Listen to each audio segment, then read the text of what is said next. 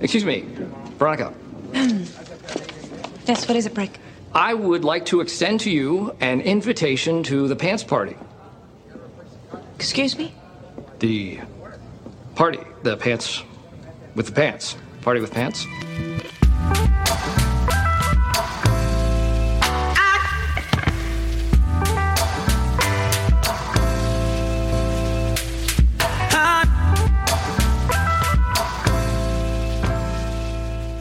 Pants Party. My name is Jerry Sherwin, and I am a blogger at Blackheart Gold Pants. Joining me today, one of them feared Michigan State, and the other one laughed at them. It's Max Brecky and Ben Ross. Boys, what's going on? Um, yeah, it's I'm alive. I'm here. Go Twins. We got a Twins fan. Max, I think you are a Cubs fan. Is that correct? That would that would be correct. And I am just a lonely White Sox fan, just hoping to one day be back in the playoffs. So both of you guys Huh. enjoy the playoffs while I'm sitting here already thinking about Bulls basketball. I'm so sorry. Oh, why would you ever think about Bulls basketball? That's where my heart is, unfortunately. Damn you, Michael Jordan. It shouldn't have been a 90s baby. It just mm-hmm. hurts. Yeah, yeah. The Bulls are going to be bad, so have fun with that Yeah, one. it's just misery all around because there was another Hawkeye loss this weekend, too, that just makes everything even worse. Um, uh, the Hawkeyes are 0 2 in the Big Ten uh, after another disappointing 17 10 loss. Um, that was kind of the exact opposite of what Penn State was uh, two weeks ago at this point. I, for one, was not very pleased with the way the game went down, especially offensively, as some of you might have read at uh, my recap after the game. But I'm kind of curious to start the show. Can you guys both kind of put me in your headspace on Saturday and kind of where you are now after thinking about that game uh, from a couple from the last couple days? So when when we lost to Penn State, I was sad. I was sad because this team had played so well. They played good enough to win. I think they deserved the win. And then on last week with Michigan State, I was mad. I was mad because there was nothing that told me that Michigan State was a better team. I think the play calling was it was malpractice. The way we used our personnel, the way we set up the run and the pass, the way we did everything on offense was just there was nothing on that that on that showed me we had you know the son of a coach who's been doing this for you know his entire life basically is to co- he's been co- a football coach and he's been the longest tenured football coach in America and he just went out and he laid a goose egg. He's got the players, he's got the talent, he's got an all-star defense behind him backing him up and he and his son um, I think it was a joint venture and they both Max, how about you? Uh, so I did not watch a single minute of the game while it was happening. I ended up watching it after the fact. So by the time that, uh, by the time that I finally got around to watching the game, I had already kind of gone through the grieving process, and I like I never really felt anything like any anger or anything like that. I was just like, wow, okay, so they they lost. I kind of didn't really expect them to lose, but I did see a you know difficult test against Michigan State on the road. Uh, so I mean, I kind of went through that grieving process pretty quick, and then I watched the game after the fact by choice, and it was ugly. But like at that point, I did not have any emotions towards it. I could not be angry watching it because I was already, you know, disappointed and upset about it when it happened, and so I never really got to go through that grieving process for this game. So I'm kind Absolutely. of happy. For I, that. I generally try to watch these games twice. I've done that so far this season, except for this one. To me, on Saturday, when I was writing through halftime, basically, halftime on, it, it seemed like Iowa was trying not to lose that entire game. And I know JP and IC added this uh, in his piece for Monday. It, it, it just the offensive play calling to me in the first half was I don't want to say lazy, but it was just it was so Michigan State knew what was coming, and then when they know what's coming, they have they're pinning their ears back. They have eight or nine guys cramming the box and shooting at the gaps. When you have Nate Stanley literally trying to audible at the line of scrimmage into a directional run that is going right into the teeth of the defense. Those guys were I don't I don't know if you saw but they were smiling and calling off their fake audible to make Stanley audible. It was it was so outrageous the way this offensive offense performed, knowing that there are so many weapons that Nate Stanley has between Akrum Wadley and Noah Fant, and at this point ISM and Easley. Like they've shown that they can play big time offense in college football, and none of it showed up. it was so unimaginative. Um, today in the pre- today at Kirk Ferentz's press conference, he, or no, rather just Stanley during media availability, he said that the the the play calling at the line of scrimmage, the audibling has been uh, simplified from when CJB was there, and that just tells me that they don't trust Stanley. Which I mean, it's fine. It's his fourth start of his, or fifth start rather of his young career, but like. Give him something. Give him give him the tools that he needs to win the game. It sounds like they just don't trust him at all, which is something we've seen before from this coach with a first year quarterback, especially one who's 19 years old. But it just they they don't put him in a position to win, and I think he has all the tools in his toolbox to win, and you know they're just not letting him you know release the hounds more or less, and that makes me sad that they can't just trust him. See, I find that interesting because last year, whenever CJ would audible into something, he always audibled into a run. So I kind of wonder how simplified, you know, the audibles really are for this quarterback. Because I mean, it's a first-year head coach, so I don't know what he would have called last year in these audible situations, or if he's just kind of simplifying it from the Greg Davis offense. But I don't think that it was that complicated to begin with last year. I feel like they always audibled into a run that would, you know, run straight into the teeth of the defense, and it would be, you know, still a two, three Yeah, yard run.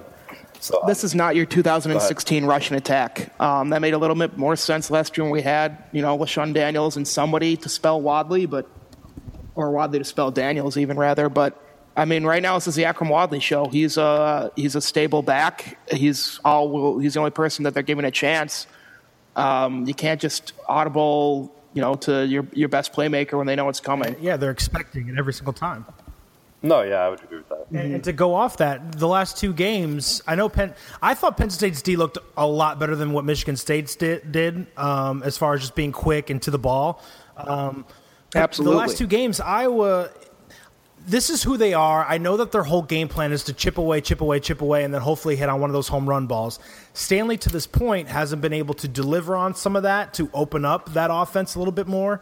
But when's the last time you saw an Iowa offense stuck in the mud like it was against Michigan State? Uh, I think through two games now, like they're averaging three. It was oh the last two games. There's been like fifty some rushes for hundred yards, and on the season they're averaging three point four yards a carry. That's not Iowa offensive football. No, You know, I'd have to say it's pro- it was probably just 2012. That's the last or most recent time that I could think of that I remember watching an Iowa offense this putrid and you know unperforming and unimaginative. And that was year one of the Greg Davis experiment. God, and that yeah, it has to be 2012. and that's that's not what this whole thing was supposed to be. Not with somebody like Wadley on the on the field. Not with somebody like Noah Fant. I know that he's been catching some heat this week a little bit for not being able to turn around um, and look for some of those passes. But it seems like even some people in his family are getting a little upset that he's not being targeted. I, I my question for you boys is too. What's going on with like the intermediate passing game? Because even that doesn't seem like it's it's catching on. Um, is this something to do with Iowa just the last two games getting pinned in their own, you know, pinned really far in? I think their average start was the, like the nine yard line in that game. Um, Is that just offensive play calling because of the field position that they're in, or is this just Brian Ferentz and Kirk Ferentz doing what they do and hoping that they'll eventually chip away and Wadley will crack one open? I think it's just got to be, you know, they know they usually try and let the run open up the pass, and they're they want to be comfortable or they're uncomfortable in doing it the other way around, which is weird because you know you have a guy like Noah Fant who could be a generational talent, and you have a guy like T.J. Hockenson who's uh, uh, overachieving right now, in my opinion, and a guy like you know Ihmir Smith-Marsette who could you know be one of the best. He who is a real legit slot receiver, something we haven't seen like ever at Iowa since like Tim Dwight. And I just, you know, I just don't get it. I want to say, like, I've got conspiracy theory that like Noah Fant might be a little bit hurt. That's why he hasn't been playing nearly as well or getting nearly as many looks as he was the first three or four games of the year. But then, I mean, he wouldn't be playing at all, I think. But you know, Stanley's looking at Hockenson first, more more so from what I briefly rewatched. You know that, and you know, I, I just think that it's still a team looking figuring out its offensive identity, which I mean, I think it's just kind of like square peg round hole. Like the coaches are saying, you know, Wadley first, second, and third down.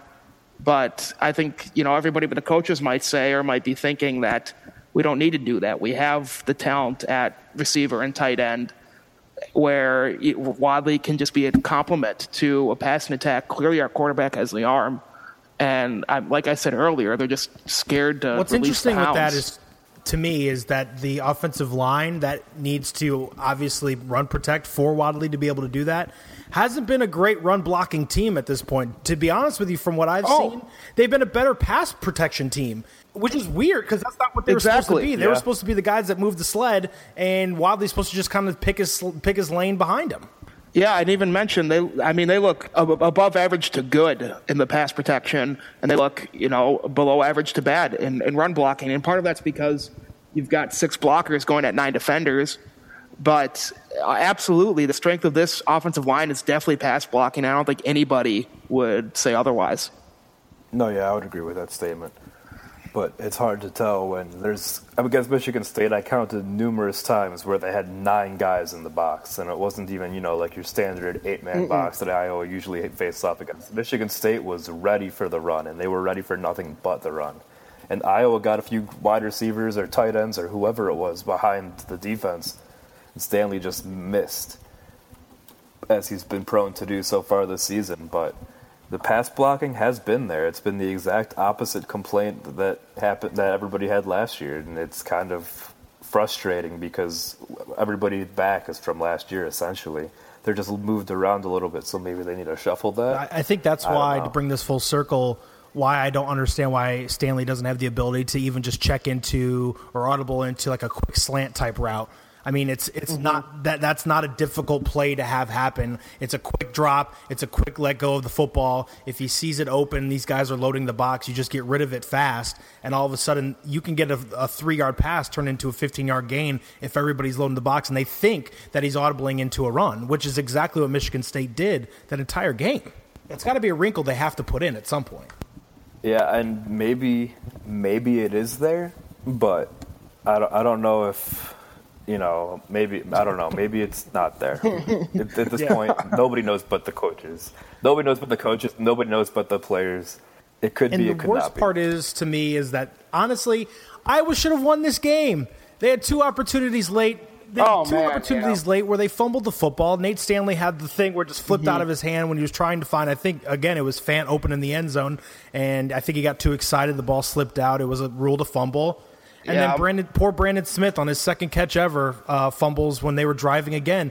Iowa should have That made me too, sad. because he's probably going to go in the doghouse. I don't know if he's got the leash that um, Ihmir Smith-Marsette had, but Iowa should have won this one. They should have won against Penn State. So, how do we honestly judge this Iowa team at this point, knowing that the defense came out? Yes, the first drive, they let those guys go out and score. They knocked the rust off from the Penn State game, and then they pitched a shutout again in the second half.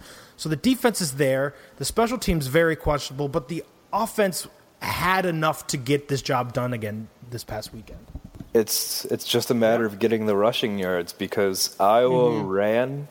Let's see, they ran 25 times. They passed 32, so that's 57 plays. They ran 57 plays in this game, which isn't going to get it done when the teams you're playing are running 70 plus. Michigan State ran 60, 68 plays in this game. That's 10 more plays, which isn't the you know the end of the world, but you know that's going to give you the time of possession, and that's what Iowa wants to do. They want to control that, and when they can't control that, they're not going to be able to do. Yeah, that's a good win. point. I never really thought about because I remember like the hallmark of the Greg Davis teams, like they would usually run like 60 plays about, and the opponents would run about 20 more plays. Uh, I mean, that yeah, that is concerning, absolutely. But and you can't move the sticks. Uh, Iowa only had 11 first downs. Michigan State had 19.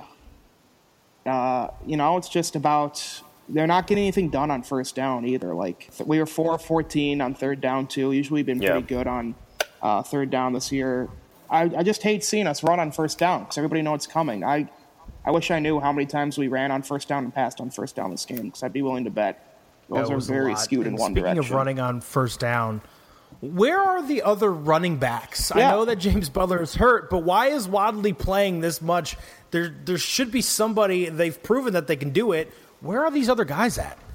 How can you give Toren, Young, and uh, Ivory Kelly Martin, what, like 10, 10 snaps, 10, 15 snaps apiece? And, uh, granted, it's North Texas. Uh, granted, it's North Texas. But how can you just totally, gosh dang it, totally take them out of your game plan? How can you not only like that just shows you don't trust them? If I'm a football player, like you don't trust me to play, uh, to you know do my do my job in a big football game, uh, and that that's that messes with the player's head. If you ask me, like not giving them any any type of look at all, like I just really don't get it. Yeah, it's a little bit concerning that they hadn't been around the past couple days. However, from what I did see uh, on Twitter and the brief couple of moments I got to check it earlier, Wadley did say that they're going to get more involved, and he said that he welcomes them getting more involved. So maybe that means he's a little bit gassed. I don't know. Maybe he doesn't want to be the workhorse. Maybe he just needs, you know, to just maybe he wants to split that time. But he said that he welcomed them being more of a part of the offense, and it sounds like they will be. Moving more. That sounds to me like he went to the coaches worth. and said something. Mm-hmm. I mean, after the game, mean, from all the know. stuff that I saw from guys like Chad Leistikow, he was not very thrilled with even being asked questions about the run game. I think at one point he even asked Chad back, "What do you see out there?" When he asked him if he's seeing any holes. So obviously Wadley is getting a little upset. That was Wadley that asked. That him was yeah. Wadley. That's Um, hilarious. That's, That's football. football. And speaking of that's football, Mr. Coach Kirk Ferentz said this week that they don't need a certain panic button, but they need an improvement button. So I'm curious if you guys had to pick out one thing from the Michigan State game to hit the improvement button on, what would it be? Go ahead, Ben. Can I say play calling? Is that fair, or do I have to do a player? It's an improvement button. Improvement is all around. I think play calling, like uh, honestly, like I know I had some pretty hot takes on the Twitter machine following the game. Shout out to Hamm's beer, but the, the play is still even going. I didn't rewatch the whole game. I rewatched probably half of it. Just uh, I didn't want to watch the whole thing just because I got better things to do. But the the, the play calling, I'm still going to put. You know the. I know we had the fumbles, we had the turnovers. Uh, Stanley had the overthrows, but still, there were we were we still were put into a position to win that game multiple times, and multiple times, well, the play calling just didn't put us in, a, didn't allow us to do so. Uh, our defense did so much that game. There's nothing you can tell me uh, to say you know Iowa didn't do enough on offense from their from their players. It's I think this all comes down to the play calling. Nothing was creative. Um, and you know that sort of goes back to the personnel too, talking about how we didn't have, you know, Toren Young or Ivory Kelly Martin get some snaps. We didn't have uh, Ihmir Smith-Marsette do as much as we know he can do. Uh, we didn't, you know, I've this I think the third time I said it today, but we didn't let Nate Stanley eat. We didn't unleash the hounds. We didn't let him work out of his toolbox. Uh, we we kept you know, we got in, Nate Stanley. The biggest thing got in his way wasn't the Michigan State defense. The biggest thing that got in his way was the coaching, and that's really, really frustrating to watch. Max, can I ask you a quick question before you go? okay. a lot yeah, of people that I saw, even JP and IC mentioned it as well. The second half play calling seemed to have gotten better. Now I haven't gone back to watch it. Ben, you said you watched bits and pieces. Max, you had the ability to kind of go back and not have any sort of emotional attachment to this game. Did you see any better calling in the second half? Because I think in the moment, I'm with Ben. I was very distraught over it. I did not like what happened. Did you see anything different in the second half play calling from Brian Ferentz? Uh, I mean, they. I feel like they did a lot better in the second half. They, but at the same time, they had to march down the field, or else they weren't going to win.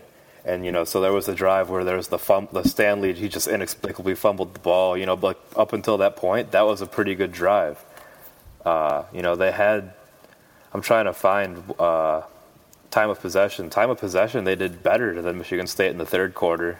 Uh, then they got slaughtered in the fourth quarter because Michigan State was just trying to run it out. But I feel like they did better in the second half than the first half. I wasn't watching super like closely at that point just because I knew that it wasn't going to be great. But they, even they punted a couple times at the end of the game on their last two possessions. They punted the ball, and when you're down, why are you punting it? That's mm. just, but like that's I guess that's more of a conservative approach and it's not a, totally a play calling thing per se. But that was just my and thought on the it. The punting thing too. I, we kind of touched on it earlier. Not the best. I said it last week. I was worried about it. I, I actually said this to you guys that Big Ten Yeah. teams are going to start just running right up on the football, not letting it bounce, and that's exactly what Michigan State did this entire game. I think it's a real, real concern now. Do you think that they're going to take the re- the the red shirt off the freshman at this point? Yeah, I mean, I kind of hope they do. I heard you got a little bit of work in, uh, a little extra work in at halftime because Rastetter was not performing. That was going to be my improvement button was punting as well. Yeah, Yeah, because we were right. yeah. Uh, you guys were besides- right. I was wrong. You're smart. We were I'm very dumb. wrong on Michigan State too, Ben. So Max is kind of two for two here. Yeah, yeah, that's true. Yeah, but I mean, a 37 yard average, uh, 37.8 yards. No. That's not great. No, He one of them pinned him inside the 20. Only one of them. That's that's bad. I think, I think it's might be a little early. I think we have. I think Rastetter has a short leash against Illinois, but we definitely probably see is it Gersnod or Gersandi? I don't know how you pronounce his name. I think it's Gerson. Uh, I think we see him after the bye. I think he gets a lot of practice during the bye week, and I think just because, frankly, I don't, or maybe I know he could come out against Illinois. Hopefully, you only need to punt once or twice that game, uh, so that'd be a good time to use him. But you know, yeah, punting. This is not something I, I remember. I, this is not something I remember Iowa ever having this big of a problem with since I've been following the team. Honestly, Uh, yeah, for the most part. I think that what's his name? Uh, Connor Kornbrath wasn't great as a punter, he was still better uh, than. but I feel. Yeah, yeah, so I was, I was about to say, but he was better than what we've seen from. Yeah, he was one of those like Rastetter was far- unnoticeables, which was, I guess, a good thing at the end of the day. The fact that we are continuously noticing Rastetter is just goes to show how not so good it's going for him. Um, do you boys have any other general thoughts on Michigan State before I get into our two segments for the day? fake field goal. Weird. Yeah, that was fun. I didn't. I hadn't heard about that before I watched it. When I when I saw that happen, I was absolutely. I didn't believe shocked. it watching it live, but there it Can happened. we get an Epenesa JJ Watt slash Brian Urlacher package? Because the dude got hands. yeah. Yeah, apparently so. All right, so let's get into our first segment. We're adding one this week. We'll do punter go for it here shortly, but I'm adding one called we're going to call it the panic room. So I'm going to name a player or a situation, and I want you guys to tell me if you're going to be Jodie Foster and shut yourself in an impenetrable room, scared for your life, or if you're going to live openly without a fear in the world in the middle of your living room. You boys ready? Yeah, I was born for this. So after more overthrows and another fumble at an inopportune time and an overall blah game, are you hitting the panic button and going into your panic room with Nate Stanley? no. Yes. Oh, Debate away. I'm curious as to the who's who's going to win this one because I'm on the fence and I need somebody to push me over. there the, the the pros we are seeing out of Nate Stanley outweigh the cons so so much that it's I, I don't even know what to say. I can't the the overthrows. I think I still firmly believe he'll fix, and it's I like to see him taking those shots. I don't. I'm not confident that Wiegers or whoever else could be backing him up has that throw in his arsenal. Uh, Stanley still he didn't throw an interception, right? He fumbled though, um, so he's still only Yes. thrown two interceptions on the year, right? And then the just one. So he has Just two one. turnovers, three turnovers on the year. Like, come on, and ele- He lost two during the first game. Okay, two that fumbles, is right. Yeah. Um, still, still, that is what an eleven touchdown, four four turnover ratio. That's pretty pretty good. Uh, I don't know what makes you think Wiegers or anybody else on this team would have better numbers. Uh, I think Stanley's got, every, like I said, he's got every throw in his arsenal. He's got decent to above average legs. Uh, his pocket presence, his pocket awareness, I is below average. I'm not pleased by it, but again, he's 19 years old playing playing a game that will only get better, and especially as our offensive line will get better, as I know they will, because that's a hallmark of Iowa football. Uh, will the protection will only get better. I there is nothing that tells me that we need to start looking elsewhere for. And not only that, quarterback hasn't been the problem for this team. The problem has been run blocking and play calling and running the ball. Quarterbacking, in my opinion, has not been the problem at all with with Iowa's two losses this year. All right, so I don't think that Iowa has a better option. I think that Stanley is the option, so I don't think that I'm panicking to the point where we're going to try somebody else out, but I am a little bit concerned. I do have some concerns. One of them is that his only throw seems to be the fastball. Everything that he throws in there seems to be throwing as hard as he can possibly throw it, and that's beneficial, you know, for making those you know tight throws, for getting the ball off quickly. But that's he, I don't feel like he can. I don't feel like he has the touch. He can develop it over time, but I don't feel like we're going to really see that this season. I feel like if we see it, it's going to be next year when he's a junior.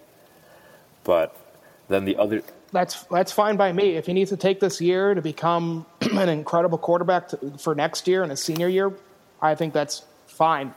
And then my other thing was going to be the run game was a huge problem against Michigan State, but he also completed less than 50% of his passes 16 for 31. And How many of those are drops? I don't recall off top. So he. There are at least four or five drops. That's correct. So okay, so he's like 16, and then let's say that if they those were completed, maybe 20 for 31, which is about 66 percent, which is a lot better.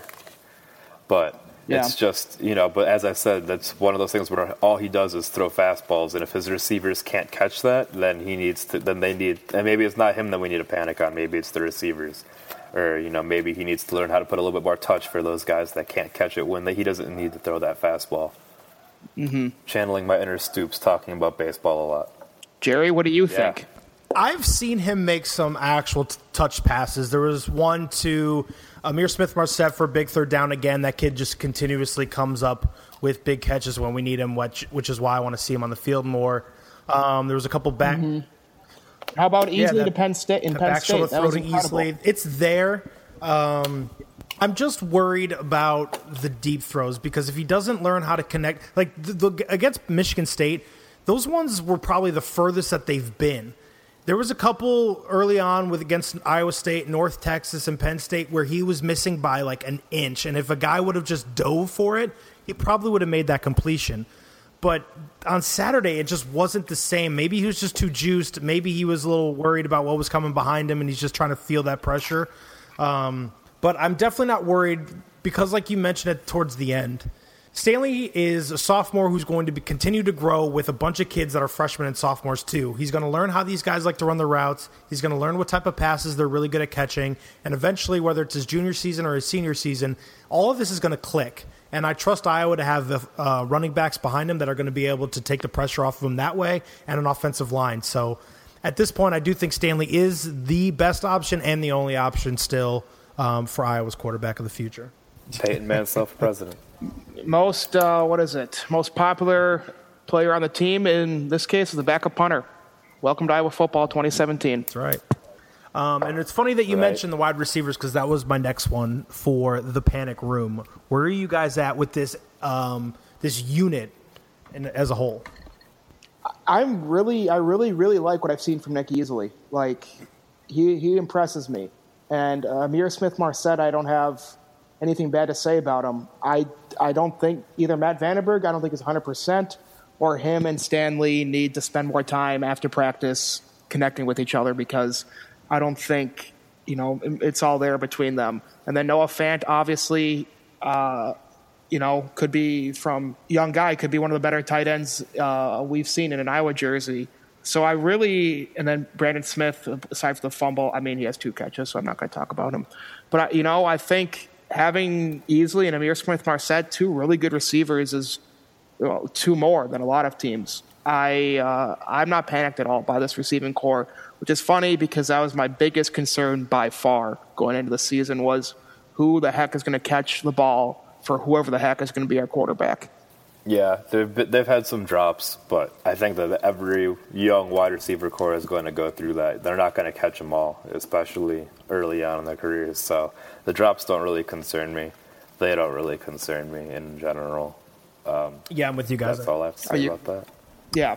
Um, the last one I had for you was the offensive line. Are you hitting the panic button, or do you think that this is going to be the the prototypical Kirk Ferentz type of season where they get Illinois, they get back on track, take the bye week, solidify the offensive line in that bye week, and then all systems go for the second half of the season? I'm panicking. That's that's just me. I mean, if they're gonna, this is always gonna be a run first offense, and if they can't run block, then we're gonna go Hey guys, Brian Dozier just hit a nowhere on the leadoff home run against the Twins. Against the Twins? Oh, on the tw- for the Twins against the Yankees. There you go. Let's go, Twins. Pitch number five. My God. Okay. Uh, offensive line. Max, why are you panicking? Well, I mean, if we're going to run, as I was saying, if we're going to be a run first football team, then we're going to need to run block. It's as simple as that. If they don't run block, Iowa's not going to beat most teams. They might not beat Illinois if they can't run block because we know that they're going to r- try to run the ball like 30, 40 times, depending on how many plays they get in. So um, I'm, I'm, hit, I'm panicking. Yeah, that's fair. I'm not panicking yet. I here's what I think. I think we move Sean Welsh back to guard. I think he's probably our, our, our top first or second best run blocker, and he's playing out of woefully out of position right now at right tackle. I don't really get why he's there. Po- Possibly because who they don't know who else to put out there, and maybe we start the Tristan Wirfs story. Uh, you know, Tr- Tristan Wirfs saga ends earlier than the coaches anticipated, but it has to happen out of necessity. I think we can get Walsh Welsh next to uh, Daniel James Daniels in the interior on that offensive line. I think that would open up the run game spectacularly for this team. Uh, if that doesn't happen, I mean, I don't want to say you know the, the way this offensive line performs hinges on that transition, but that's just what I'm predicting. And if that doesn't happen, I don't see how this run blocking is going to get any better for this offensive line. Uh, I do feel better with the off with the bye week coming up. I do feel better with James Butler coming back after the bye week, but this really is a little bit surprising, and I can you know I can see why so many people are concerned. I'm with you 100%, Ben. I think what, you said and what I laid out before is exactly what's going to happen. I think Welsh is going to kick back inside. I think it's time for the Wirfs era to begin between Larry Jackson, Wirfs, Welsh in the inside. I think they're going to solidify this thing in the bye week. And then, like most Kirk Ferentz teams, the second half, they're going to figure it out. They're going to get on the same page um, and get this thing running again. Yeah, I will say that if there's one position that Iowa will Yep. make changes at, it's always going to be offensive line. So if there there is that Yeah, that hope, is true. I do That's a have good that point. hope. But as things as things sit right now, I'll hit the panic button. Yeah, absolutely. If they're going to keep it this way for the rest of the season, I'm going to continue to be worried. Yeah, Well, you boys ready to punt or go for it? Sure always. thing. The first one I have for you, and I have been racking my brain. I've asked three different people today um, who also are Iowa alumni what they think of this, and I've gotten mixed reviews. Um, punt or go for it. Iowa will win eight total football games. I'm punting so hard on it. Does that include the bowl? It can. If if it includes the bowl, I'm still punting on it. Yeah, I, I can I can see eight eight wins with, uh, even with a bowl. You're right. We haven't won a bowl game since God knows when. It feels like this this feels like a seven win team. I'm I'm punting. All right, uh, my my punter go for it actually was the exact opposite. I think that Iowa loses more games than they win. Whoa.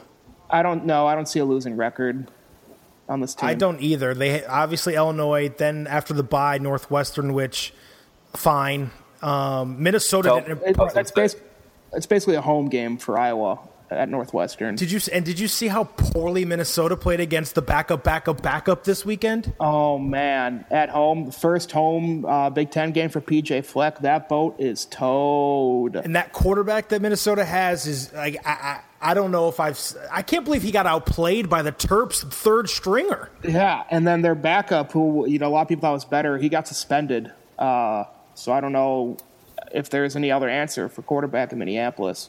All right, but after those three, who does Iowa have a like? Who does Iowa have more than a 50-50 shot at beating? If the defense plays the way they did the last two weeks against Tanner Lee, they'll be able to force some turnovers. I know they didn't do it against these two teams, but Tanner Lee is going to throw it right in your hands a couple times against a D that actually gets some pressure on him.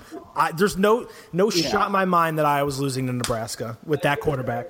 This this this defense is so good; they're going to keep this team in every single game. I mean, we saw it at Penn State's our best, the best offense we'll see. They'll keep us in the game against Wisconsin. They'll keep us in the game against Ohio State.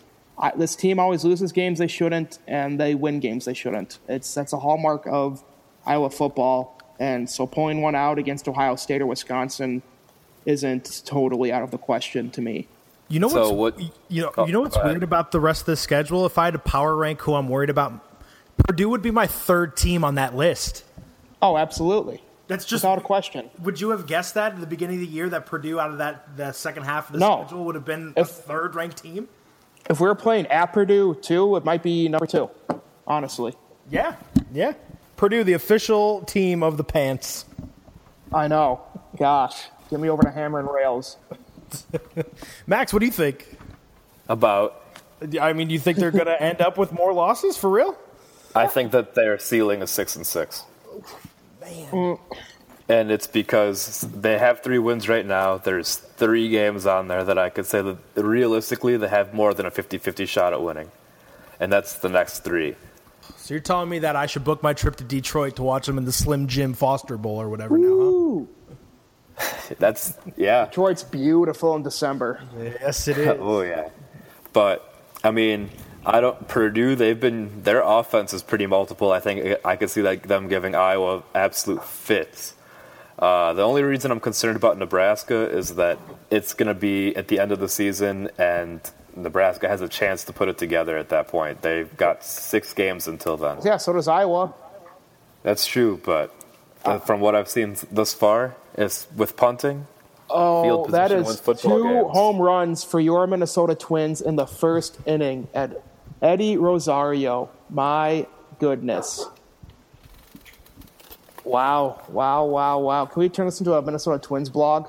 I mean, I think your dog Sure wants will. to. The dog liked it. Yeah. Man, oh man, oh man. Twins up But 3 nothing top of the first against your Bronx Bombers. So yeah, six and six. Okay. I'm sorry.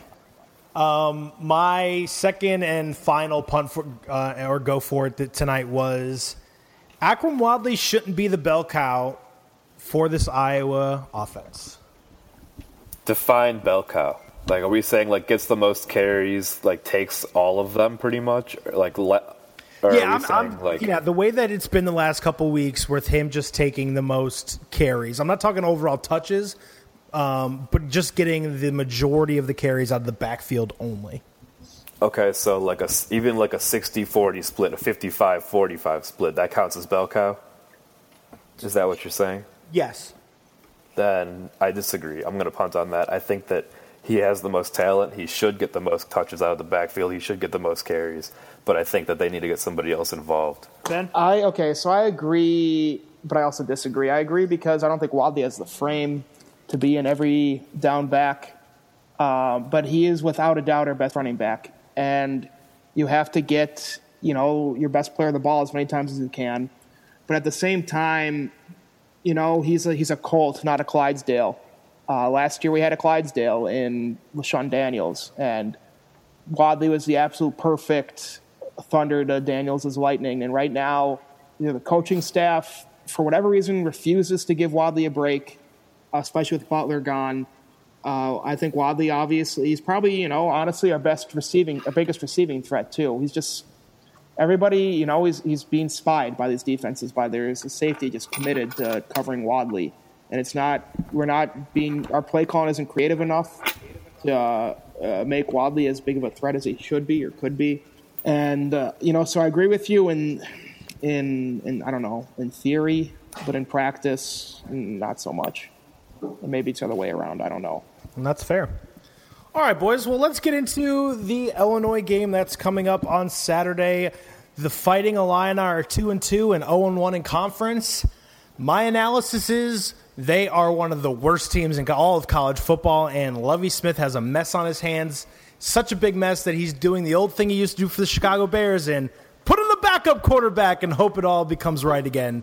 What are Rex your is our guys' quarterback. Yeah. So what are so we've got uh, two two sons or nephews of former NFL quarterbacks on this team. We got Jeff George Jr., who was named Crouch. and and Tim Crouch's I think it's Tim Crouch's nephew. Could be his son, I don't know. But so Jeff George Jr. was named the starter this week, right, Jerry? Correct. So uh, I, I mean, I, On the same on the same day that Mitch Trubisky was named the starting quarterback, by the way, I don't think there's a coincidence. reading through the tea leaves over here. Um, I, I don't know. I mean, I don't think it matters who's playing quarterback for this Illinois team. I really, I mean, they shouldn't score more than ten points against this defense. It surely does not matter who the quarterback is because after the game at his post game press conference, Lovie Smith said, We are not a passing team. that is a verbatim quote from Lovie Smith. He said, We are not a passing team. The only problem with that statement is Illinois is dead last in the conference in rushing. Yeah, their their their offensive stats are not pretty. Um, they don't have a receiver. They don't have. I mean, I think the running back his stats actually aren't. I mean, he's averaging five five yards a pop, but uh, I mean, I don't know. I don't know anything about Illinois defense and uh, about the Illinois football team. I, I I'm at a loss. Well, what I do know is that they're 18 point dogs, mm-hmm, mm-hmm and mm-hmm. You, sir, are a resident gambling champion. I had a very rough week last week, so I don't even want to say what oh. I'm thinking. But where are you at given the 18? Are you taking I'm not that? Ta- I don't. I'm not taking it. Oh, gosh, uh, Benny's bets did not do well last week, uh, especially the Iowa one. I, I can't. I just. I, I think I was going to win, but 18 points. That's a lot to ask. It's a lot of points. Yeah, I mean, the way that the offense has played lately, and I tweeted this from the account that Illinois would be the best medicine in the Big Ten West, but just they need to show me something before I'm willing to put to say that they even score 18 points. Yeah, I mean, I could easily see this being a 14-10, 14-7, 14 nothing game um, for Iowa. And that's what's that's what's ultimately going to drive me nuts about this game because it should be the one where Brian tries some weird things to see what Stanley can do in maybe a passing type situation, at least to start. I know towards the end they're going to want to just run it out and get those kids out of there into the bye week sooner. But why not open the game up going and throwing on first down like we talked about again? Or trying a couple play action, moving the pocket a little bit, maybe a bootleg or two with Wadley, who's going to get all the attention from Lovie Smith's defense. I mean, that's what I would like to see them do at least in the first quarter. And if they do that and it's successful, I can see these guys winning by 21 to 24 points easily. Yeah, if we see the offense that we saw, you know, earlier earlier in the season, I'd feel really good against even Iowa State. I mean, the Iowa State offense was something out of a, a wet dream for an Iowa fan. And if we can pull that out again for you know can blow the dust off that playbook, yeah, sky's the limit. But uh, you know, I tweeted I tweeted out of rage on Saturday that Iowa should lay 35 points on Michigan State, or they had the opportunity to. I don't know if I believe that now, but I think uh, you know the weapons are there. It just makes me sad to see this the the players in this team underutilized and not being able to reach their full potential simply because of the way this offense is being constructed and being executed. And um, and they need to show me again that they can lay lay down an inferior team to make me to earn my dollars. I'm with you. Prediction time, boys. Give me your prediction for the weekend, and then Ben, give us the flavor of the week, if you will. All right, Max, you go. Uh, I have given this absolutely no thought. Perfect. Um, so let's go. Gut check reaction. Iowa, twenty-two.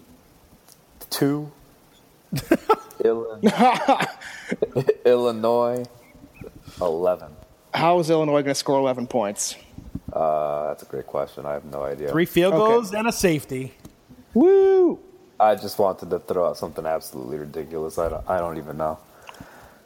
Yeah, um, I'm to say, you know, 28, Iowa 28, Illinois 14. I think Illinois gets a late touchdown to help cover the spread. Um, and that leads me to Ben and Jerry's flavor of the week. This week we have a sponsor. Ben and Jerry's flavor of the week is brought to you by Pancheros. Pancheros, because I didn't make enough mistakes on the Ped Mall on Saturday night. So, looking at, we already talked about Iowa minus 18. Uh, don't touch it. We don't like it.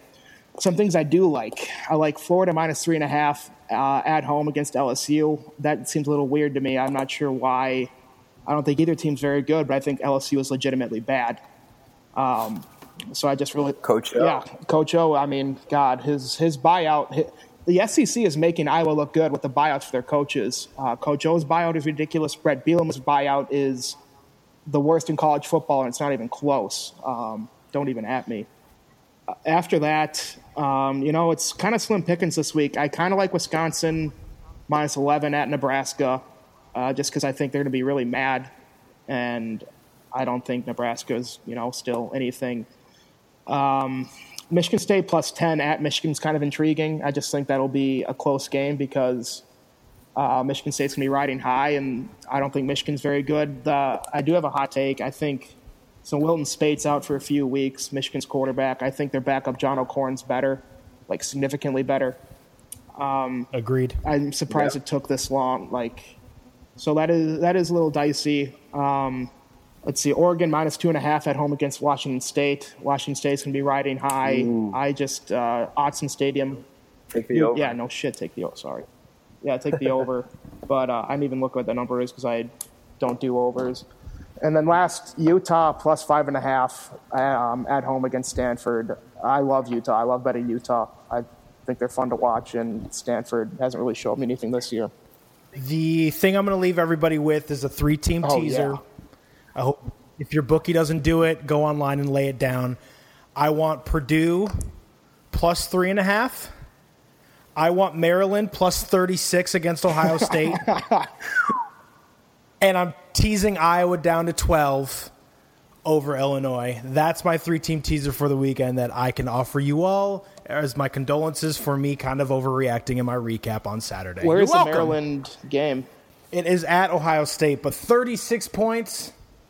That is That's so a lot of many points, but I don't know. It seems like Ohio State's figuring things out. How many points did Ohio State beat Rutgers by this past week? 62. 62? Was it 62 0? I stopped watching. Yep. you watched right, so- period. Uh, yeah, I thought it was funny. And it was, I think it was 64 nothing last year. So people are saying that Iowa State or Ohio State is uh, worse. Which I mean, yeah, two points worse. That's significant. I Yeah, believe but, in uh, back up, back up, back up. Yeah, but so I, I think that Maryland's a lot better than Rutgers. I was going to say that, but I don't know. That's tw- that's half as many points. I think that Ohio State could still do it. Mm-hmm. It is a ton. All right, for Black Heart Gold Pants, this week we have everything Illinois related. You can go and kind of check out what we did for the Michigan State game as well if your heart is still wants to be in pain. If not, let's move along and catch up with what we got coming for this weekend. Obviously, all three of us expect Iowa to get back on track before the bye week. Um, please, guys, all I can ask for you is to go on, leave us a review on iTunes, subscribe on iTunes, and pass around to your friends. All of that helps us out tremendously, and it spreads the word to all of the Iowa fans out there to listen to this beautiful podcast in our lovely three voices. So, to send it off, I am going to say goodbye for Max, for Ben. I am Jerry. Go Hawks. Go Hawks. The Twins are up three nothing. Turn off this podcast before we lose.